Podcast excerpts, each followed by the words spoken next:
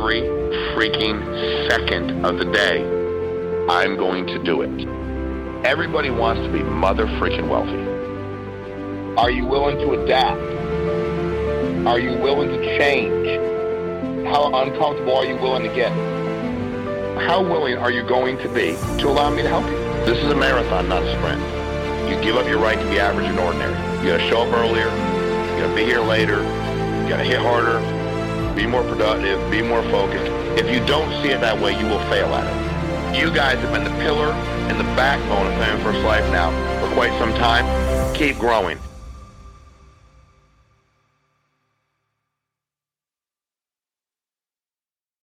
Good morning, everyone. Andrew Taylor here. We have Shawn Meaike with us. Better, sure. There you go. Better. That's fighting That for feels, these that sides. feels good. It does, dude. Not like All right. The first question is How would you explain WorkSpots to a new agent and why should someone use it? So we're trying to find a way, Andrew, to number one, we knew office space was going to be key, right? We had first year five, seven offices. You know, now we're above 350. You know, on our way to 400. And we've seen the ability for people to connect with others. It's to be a lonely business. And we've seen the productivity from that, right? So that's two plus two is four, it's worked, right? And then we said to ourselves, all right, sometimes you need to, what else can we do, right? We have these great lead vendors that we work with, a bunch of good lead companies. So we're like, you know what? What if we get with them and see if they'd be willing to do something for the men and women that are like are on WorkSpots because they're probably going to buy the most leads, right? Like they're probably going to be the biggest and the more consistent out there because they're taking the time to go to the office, do their work, make their phone calls, whatever. And they were pretty open to that, which is great. So now it went from, hey, wouldn't it be great to have the ability to use office space for $99 a month, right? You pay WorkSpots, the office owner gets help to subsidize the office. So if someone has an office, Someone has an office. So if you have an office, you have an office in Chicago. You go, hey man, I got an office. Here's how many square feet it is. I want to get some people in here. I go, all right. You go, but you know, it's like it's kind of tough, man. I'm renting it. I'm doing a lot of the stuff my own. People are coming in here. I want to get breakfast, lunch on occasion. Wouldn't mind getting one of them smart boards. I want a little podcast room. So WorkSpot says, all right, listen, man, we'll help you out. We'll make it all automated. You know, a lot of them are just you know keyless. They, they scan, they get in, the whole deal, office hours, people to manage it, and we'll take the guy or girl that runs the office and help subsidize it for them. Where we go, hey, here's somebody to, to help out, so you're not charging Tom for paper towels or Tim for, hey, we're having lunch, right? Some things that. So that's where we started. But then what it's really morphed into, like I've had people go, hey, listen, I had a guy the other day. He says, listen, Shawn, honestly, I'm like seven hours from an office, but there's no way in the world I wouldn't take the lead discount. Like, how would I ever not be a workspace more? He goes, I travel on occasion. I know I can use the office. That's really cool. But when I look at how much the WorkSpots have saved me in leads, you guys have helped incentivize me into buying more leads and helping more families. So if you are actively working, not being on WorkSpots makes zero sense. and there's even enterprise rent a car on that. Oh man, it's enterprise rent a car, all these gyms, all these different discounts. That's what I mean. And again, I, I'm not. I think those are great, but I shouldn't have to. We shouldn't have to incentivize people that much. Where I'm glad they save money on the rental cars. I'm glad they do all that. All you'd have to tell me is here's the large percentage you're gonna get at discount and leads. Like, that's all you got to tell me. And then I'm like, all right, so that's like helping one family. That would cover my WorkSpots for probably a year. Am I to help one more family by doing this? Of course I am. You know, so Andrew, when you start looking at the amount of money that's being been redeemed in WorkSpots discounts to lead vendors, it's it's obnoxious. So, how important is communication with new agents? Because I talk to people all the time and they don't even know how to use it. I mean, I, I don't want to take this the wrong way. I don't want to say this the wrong way. I don't want you to take it the wrong way either. Maybe the people you just haven't connected. But Andrew, if I recruited you and you worked with me, and I don't care if you were here for a day or for a year, there's zero chance I wouldn't tell you about something that was good for your business.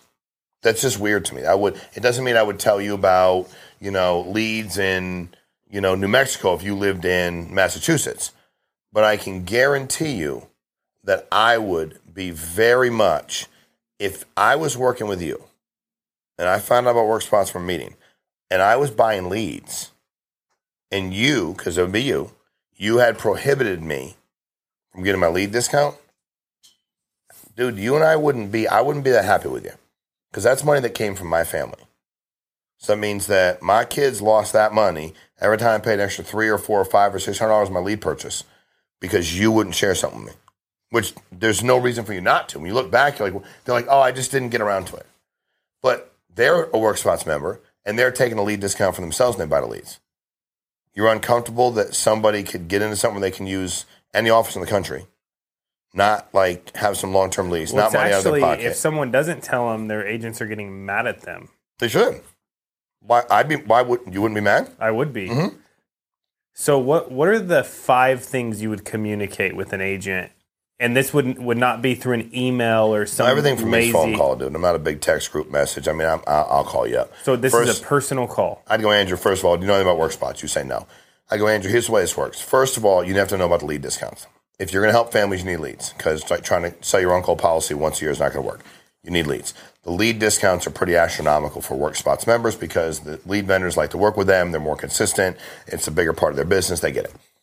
Number two, Andrew, for you, as you're you're taking advantage of leads discounts and you're helping families, you're going to recruit people. They're going to be all over the country. You tend to, you plan on recruiting, Andrew? Yes, I do. Okay, got it. Wouldn't you want to be able to use offices anywhere you were in the country? Because now for ninety nine dollars a month, which you're paying WorkSpots, now for that you have access to all these offices, like you rented all them these all. people. All these people. Let's go with the offices first. Let me jump. You gave me five. Don't jump ahead. Two, right? Two is the office space. Period. You can use it. Number three is you're connecting with people. The, your ability to meet and network people that are doing what you're doing, have done it, are trying to do it. That's you. You need that so bad, and you're going to get that de facto extra training and connection when you're there, right? Mm-hmm. Because you're going to meet these people. Next one for me is validation. If you recruit me, Andrew, and you say, Where do you live? And I go, Las Vegas. If you say, I'll meet you at Starbucks, I'm not showing up. It means you don't have a real business. When you say, Meet me at the office, I go, What's the address? I pull in a, this parking lot. I see a decent sized building, nice building, decent area. To me, that says that's real. This is a real company, right? What if I said to come to my house? I wouldn't do it. It's weird. well, it's just weird. This isn't some. It's Well, not it's also kinda 1962 and some MLM thing. I'm just not. It's also kind of freaky, like having people come over to your house that you don't know. Well, I wouldn't have them come to my house, and I'm not like going to your house wouldn't freak me out. Like, oh my god, what's this going to do to me? It would just be weird. Like, I'd be really weirded out. Like, why would I come to your house? I don't even know you. That's weird, you know. And I think the last thing, Andrew, and the fifth thing is, as an entity in a company, when you're doing your recruiting, you should be saying that in your recruiting ads, marketing. Utilize one of our 400 offices across the country because now all of a sudden the fear of being independent dissipates quite a bit when I'm like, we have 400 offices. Like, you're not going to be left alone somewhere. We have 400 offices. And I think that that for me makes it a lot more palatable to recruit. When I was trying to recruit 12, 13 years ago, I mean, dude, actually going on 14 years ago now. Dude, I mean, like, I'd call you up, I'd find out where you lived. You'd have to do an in home meeting, which is weird. If I want to meet you to show you how to do this, we had to meet like at a coffee shop. That's weird. There was just no office space and it didn't seem real. So a lot of people that were already doing pretty well were like, I don't know if I'm gonna like take time out of my busy day to go meet you at Starbucks or at your house.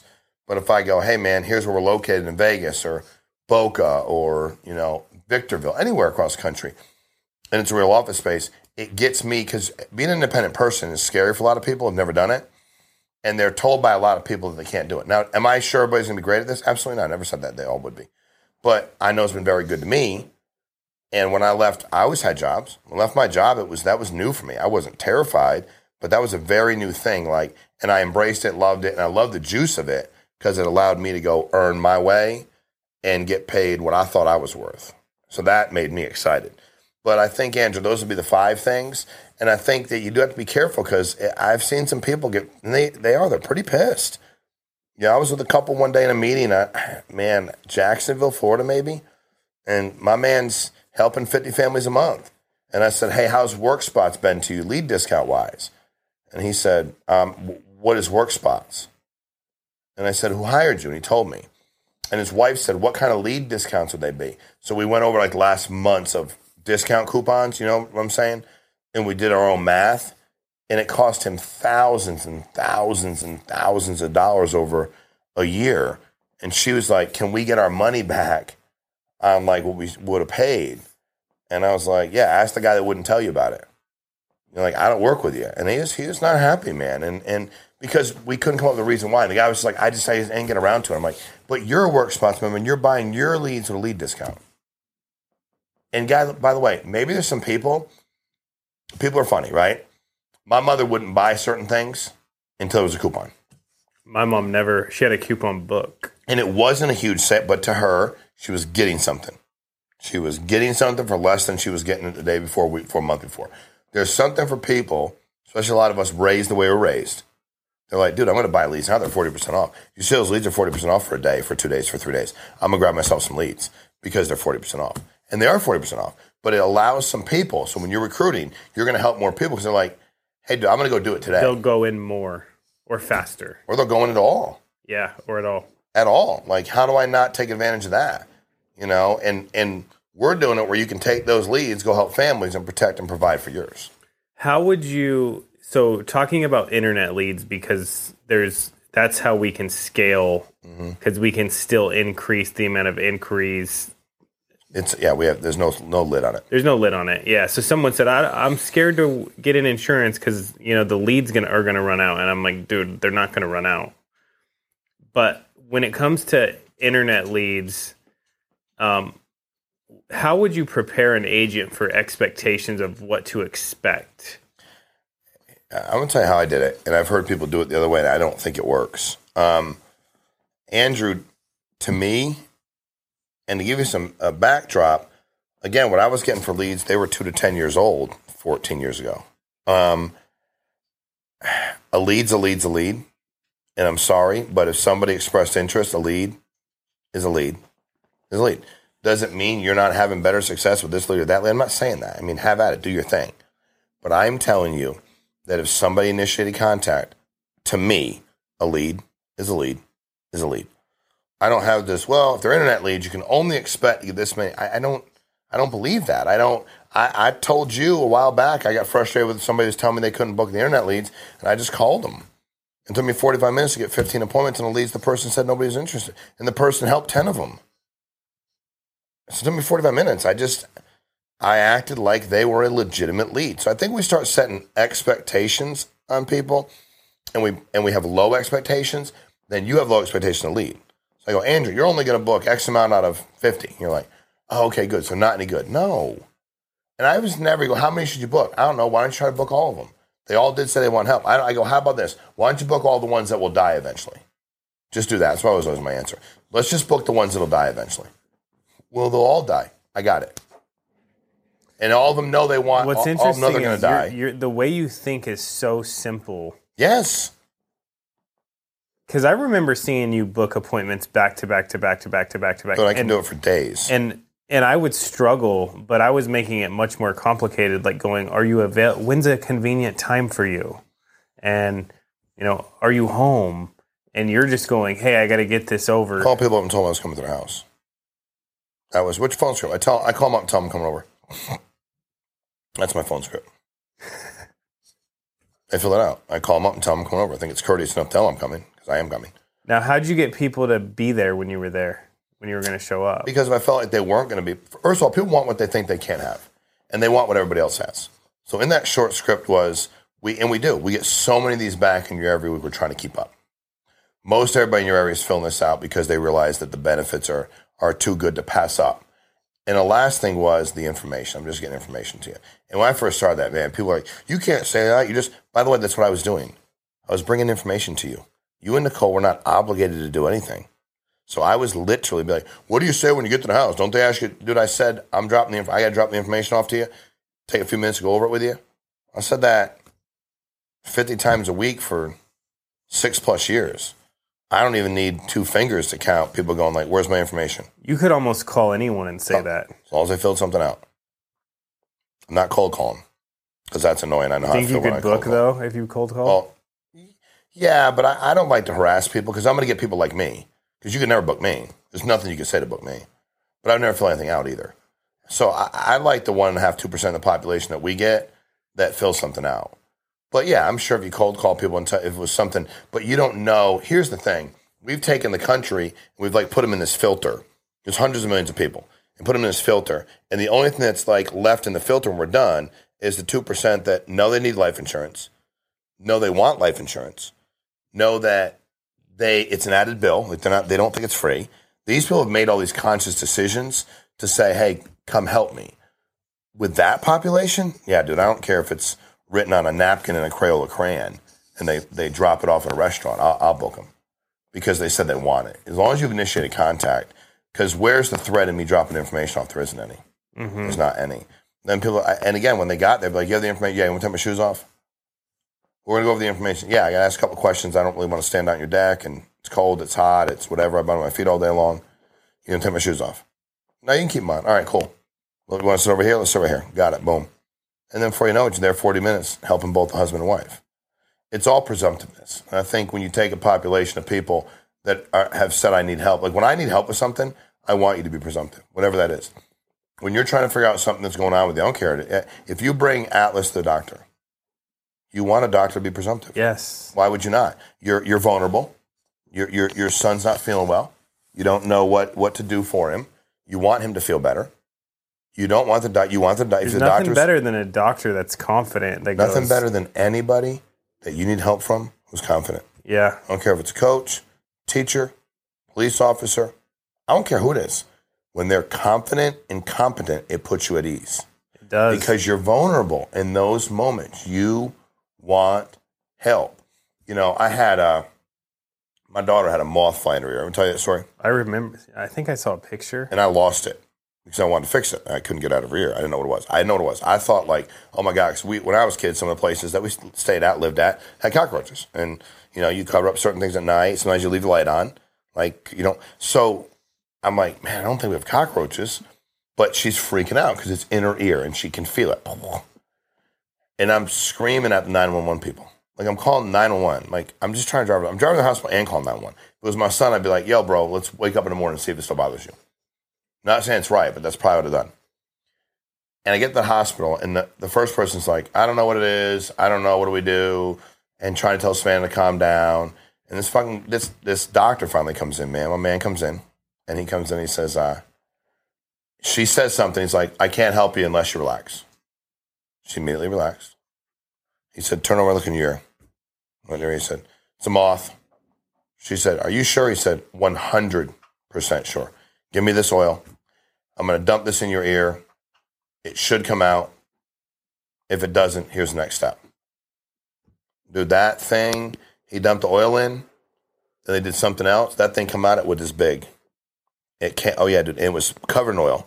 And I, my only reaction was to, like it's a moth. Like I punched this thing and smashed it because I'm so angry that it hurt my daughter or freaked my daughter out.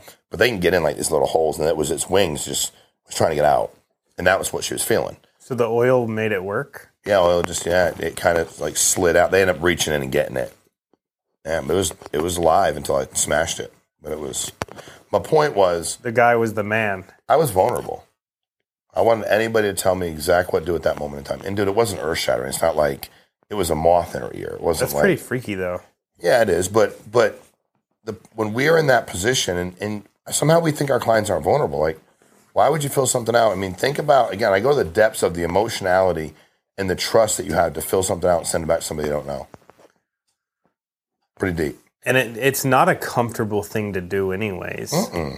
It's not. So when you bring when you go to them, they should be comfortable with your complaint. You should be so comfortable in you that allows them to be comfortable. That's good, dude. I love that. That's cool. Well, thank you for coming in, man. Thank you, man. We'll see you guys next week, Saturday, 8 a.m. Pacific time. And uh, thank you for joining us.